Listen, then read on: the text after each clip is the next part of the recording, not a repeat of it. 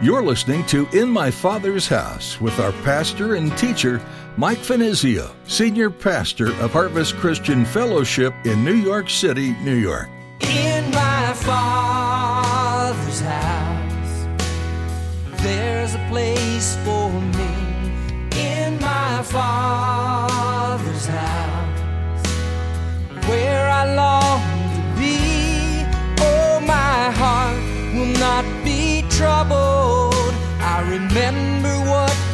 said.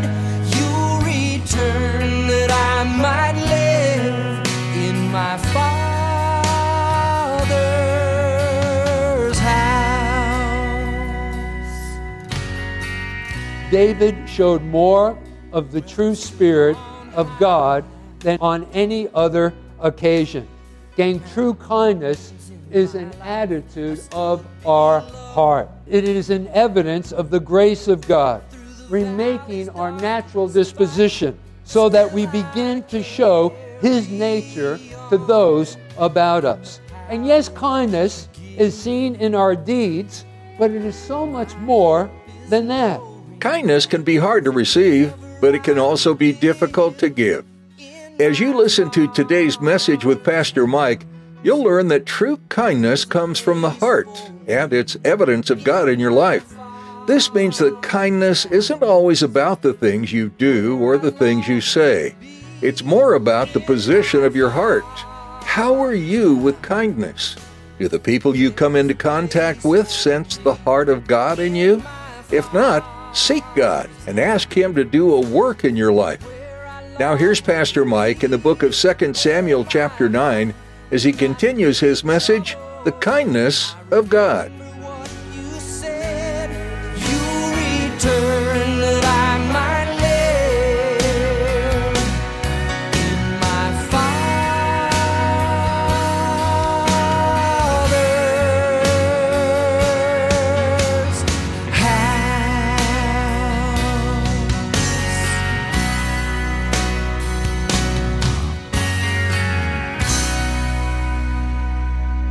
So he said, Whatever you say, I will do for you. Then they answered the king, As for the man who consumed us and plotted against us, Saul, that we should be destroyed from remaining in any of the territories of Israel, and this is what they decided upon let seven men of Saul's descendants be delivered to us, and we will hang them before the Lord in Gibeah of Saul.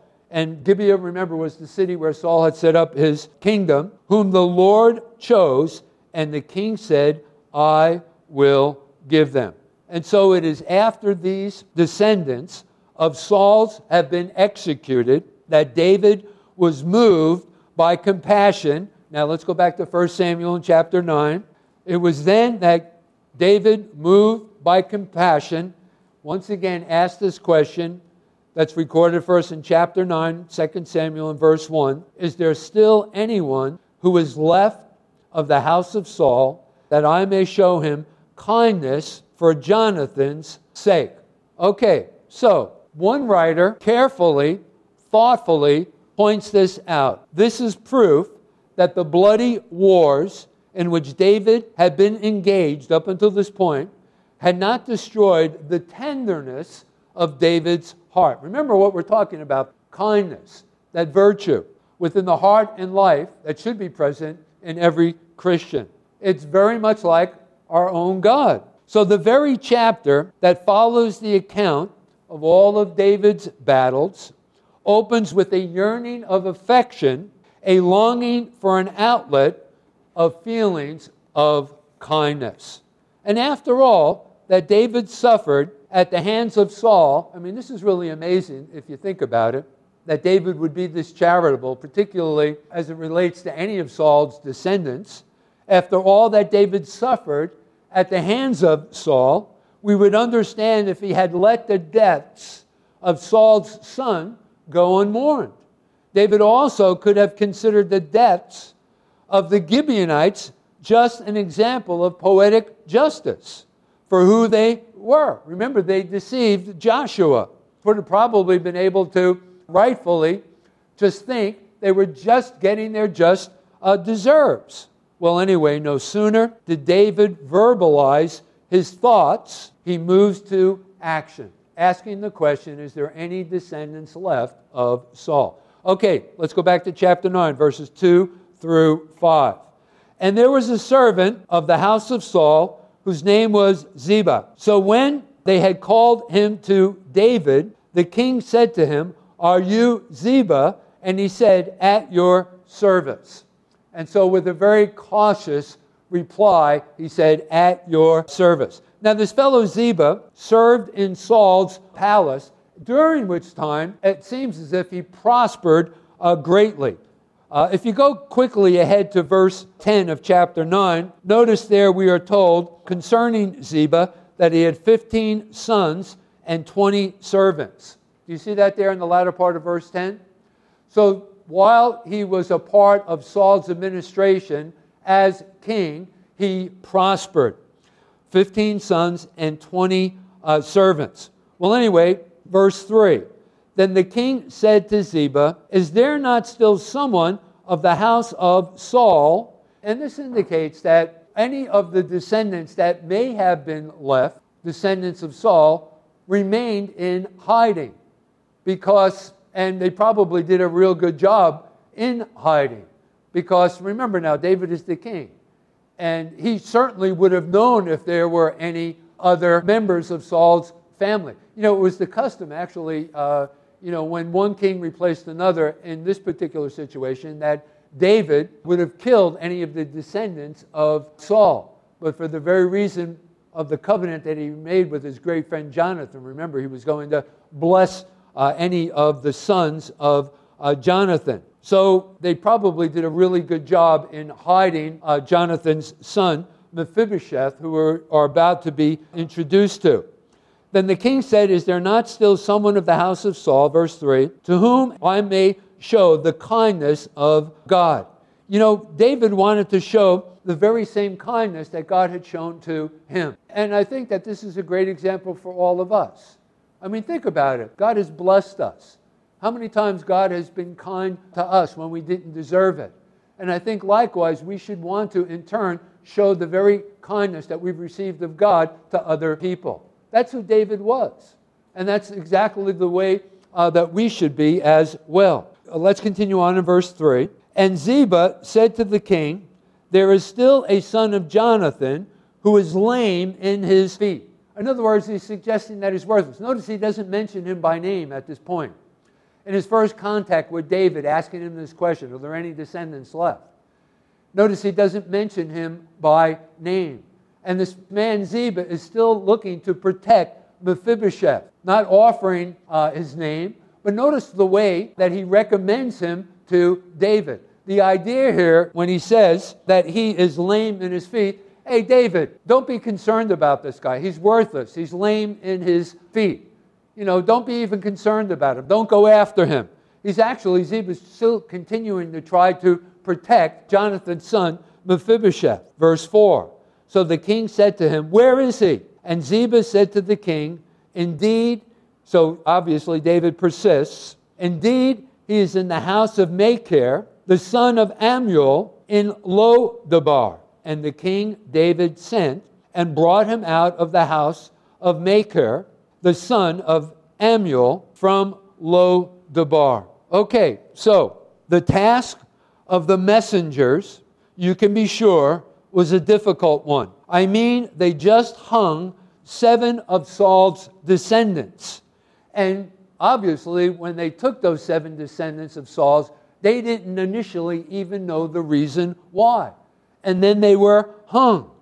And so they were probably thinking, when they sent for Mephibosheth, what do you think Mephibosheth's first response would have been? And even Ziba's response. Was David trying to look for more people to execute? So you, you can only imagine how anxious Mephibosheth would have been when he was summoned for by David the king. He was probably thinking he's looking for anyone who might be loyal still to Saul, who might have continued to be a threat to David and his throne.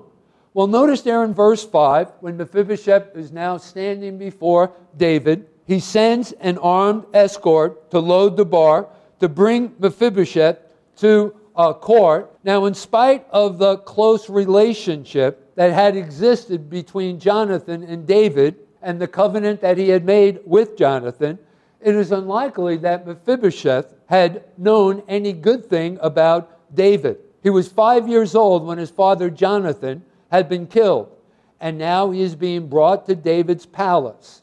And you can be sure that he was frightened and anxious about this meeting. Okay, let's pick up in verses 6 and 7 now. Now, when Mephibosheth, the son of Jonathan, the son of Saul, had come to David, he fell on his face and prostrated himself. Then David said, Mephibosheth. And he answered, Here is your servant.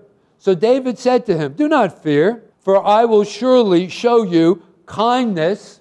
And again, remember that repeated word throughout this chapter kindness. The kindness that was revealed by David. For Jonathan, your father's sake. Again, the reference to the covenant that they had made between uh, one another. And I will restore to you all the land of Saul, your grandfather, and you shall eat bread at my table continually. Does that phrase sound familiar to any of you?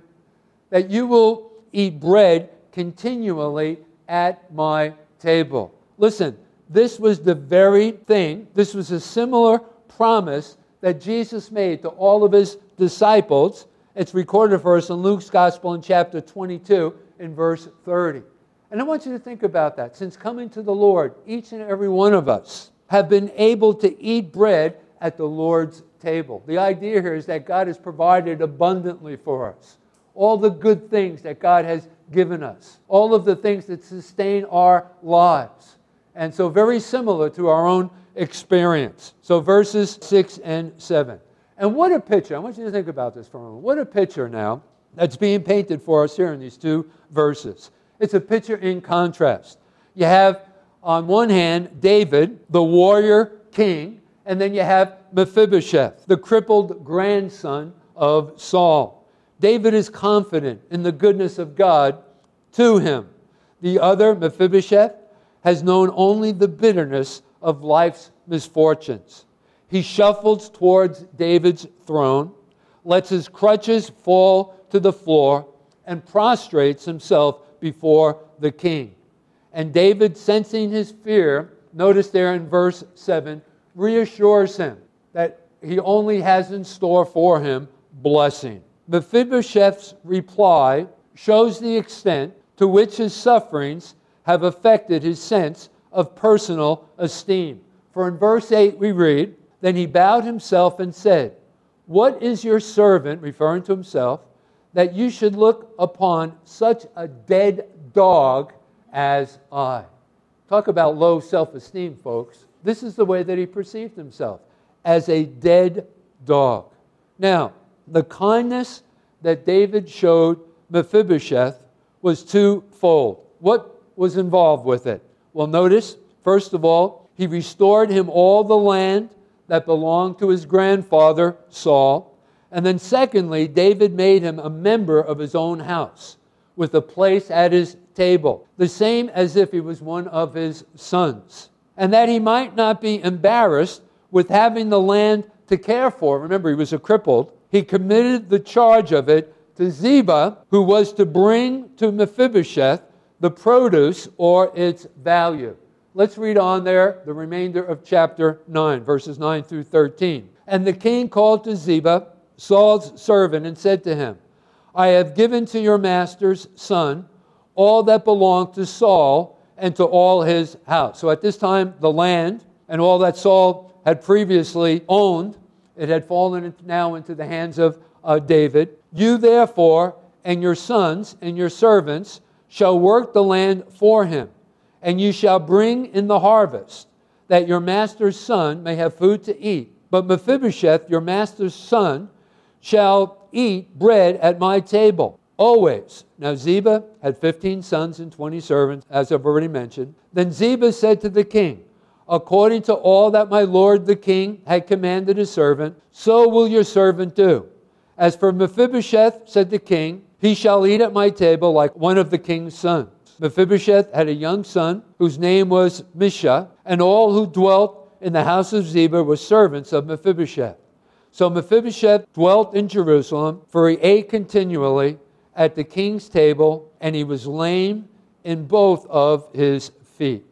And so every arrangement was thus made that could contribute to Mephibosheth's comfort by David. Now, as I read and study these things, all of what's recorded for us here uh, in chapter 9, particularly in the last couple of verses, I can't but help to think about the grace and the kindness of God that each and every one of us have received. You know, if you think about it, this is the very same experience, our own experience. You know, in this, it's sort of like a type, if you think about it. David is sort of like a type of Jesus Christ, and I've already referred to that in some of our previous uh, studies. And Mephibosheth is also sort of like a type of all of, of us. I mean, think about it in a very similar way. This has been our own experience. You say, what am I talking about? Well, David's kindness towards Mephibosheth was freely expressed. It wasn't warranted. Mephibosheth didn't do anything uh, that warranted David showing this kind of kindness towards him. It wasn't something that he earned. In the same way as Mephibosheth was forgotten, so at one time we were forgotten because of our sin. We were alienated from God, we were outcast. Likewise, we were crippled by our sin. We had nothing to offer God prior to our conversion experience. But let me say now, now that we are members of the family of God, we have an awful lot to offer Him in return. Isn't that true? But prior to that, we really had nothing to offer God. We've been crippled by sin. We were living in obscurity, that is, outside of the economy of God. But nevertheless, God, in His kindness, sent for us. Isn't that amazing? God chose us, God sought us out even as David sought out Mephibosheth.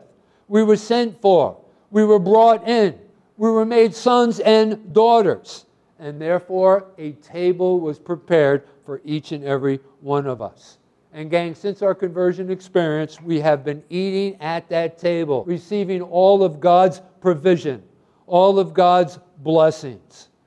So, do you see the similarities between the two? You know, talk about the kindness of God. Listen, in this, David showed more of the true spirit of God than on any other occasion.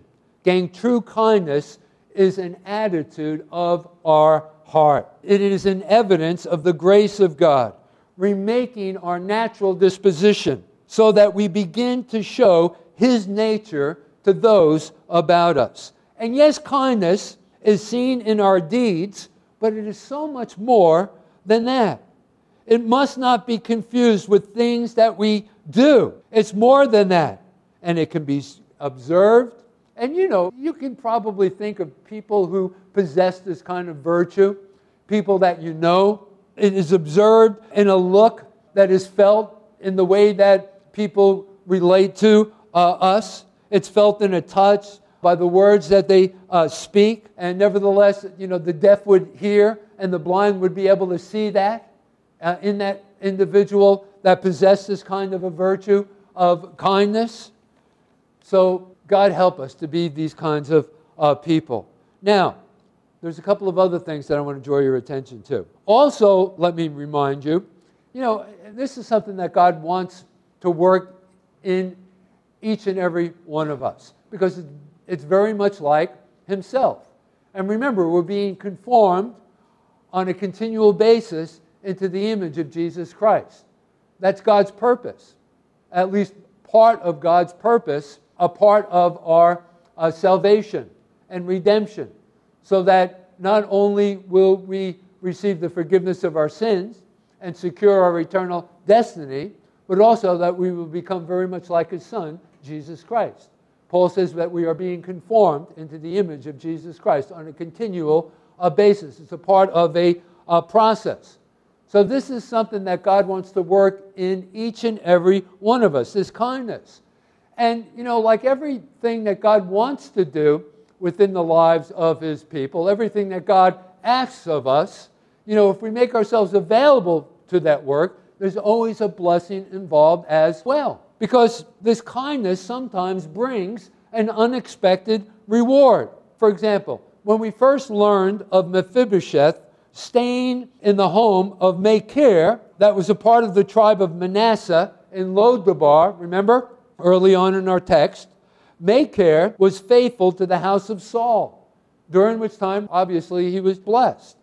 And he was faithful to the house of Saul.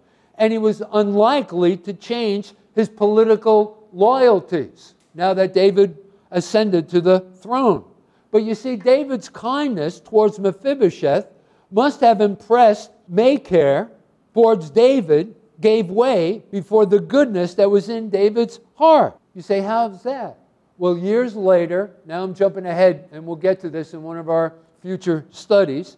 Years later, when David fled from the city of Jerusalem, when his son Absalom was seeking to kill and assassinate his father David so that he could take the throne, this fellow, Machir, was one of those who voluntarily supported and sustained the king and his court. And you can read about that in 2 Samuel chapter 17, verses 27 through 29, you know, sometime during the week. And so, in this act of kindness to Mephibosheth, David received an unexpected reward. You know, a fellow whose name was David Burton uh, wrote this poem, and I guess it sums it up quite well. And it's really an exhortation. Have you had a kindness shown? Pass it on. 'Twas not given for thee alone. Pass it on. Let it travel down the years. Let it wipe another's tears, till in heaven the deed appears. Now, before we close out, one last thing. David's grace to Mephibosheth is also a pattern for us in serving and ministering to other people. Think about this. We should seek out our enemies and seek to bless them. This is what God expects of us. We should look for the poor. We should look for the weak, the lame, and hidden, and do everything that we possibly can do to bless them. We should bless others when they don't deserve it and bless them more than they deserve. We should bless others for the sake of someone else. Who's that someone else? Remember, David was blessing Mephibosheth for the sake of his good friend Jonathan. For whose sake should we bless those that I just mentioned that would fall into that category of the sick, of the lame, of the forgotten? Well, how about Jesus Christ? We must show the kindness of God to other people. And so may God work this virtue within each and every one of our lives, that we may be kind, even as God has shown his kindness towards us. In my father's house, there's a place for me. In my father's house, where I long to be. Oh, my We're so glad you joined us today on In My Father's House for our continuing verse by verse study through the book of 2 Samuel. If you'd like to hear more messages from Pastor Mike, please visit our website at harvestnyc.org. You can listen online, just go to the Resources tab. Otherwise, you can find them on oneplace.com and search for Harvest Christian Fellowship or Pastor Mike Finizio.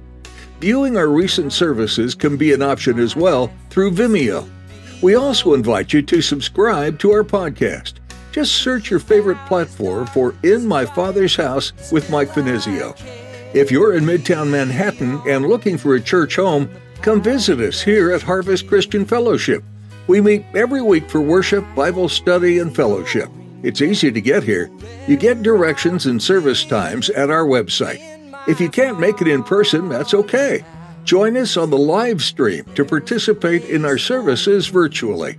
Just follow the link at harvestnyc.org. If you happen to have any questions for us, give us a call at 212 247 1877. That number again is 212 247 1877. You can connect with us on Facebook and Instagram too. Just follow the links on our website. Again, that's harvestnyc.org. We're so glad you took the time to listen in today, and we hope you'll join us again next time on In My Father's House. There's a place for